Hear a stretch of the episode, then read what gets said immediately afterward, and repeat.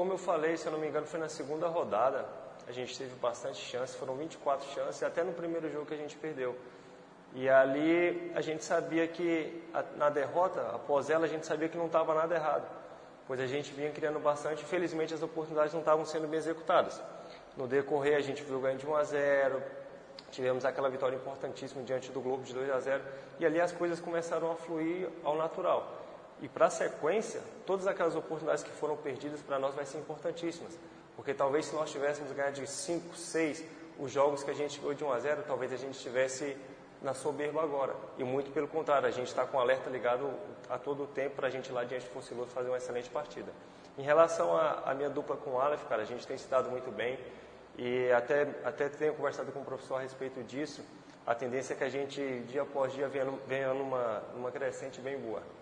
E Aleph, Araújo, e a gente vai ver o América que em alguns aspectos ele estava sendo até questionado, cobrado, depois de uma vitória como foi a do Clássico, né, com efetividade convincente na casa do adversário. A tendência é que alguns ajustes aconteçam com mais facilidade, sem tanto peso assim? Com certeza, eu costumo dizer que é melhor tu ajustar ganhando do que perdendo, né?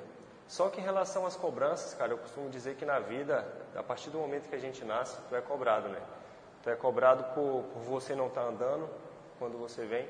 E nesse quesito da cobrança, o dia que nós atletas, tanto nós quanto qualquer outra equipe, tanto tu quanto a tua profissão não tiver cobrança, eu acho que a gente tem que parar e dar uma refletida, né?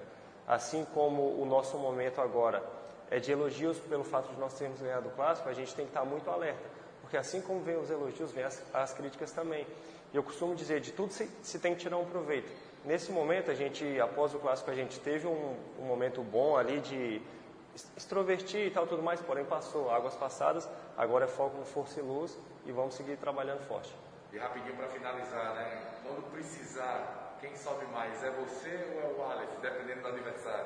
Depende, vai muito de acordo com o jogo. O professor Renato, ele é um cara muito sábio. Em relação a isso, assim, ele já deixou bem claro que ele dá total liberdade para nós. Então, ali no momento é que um pouco o Aleph está saindo mais, eu fico, eu estou saindo, ele fica. Quanto a isso aí, não tem nenhum problema ali. Obrigado.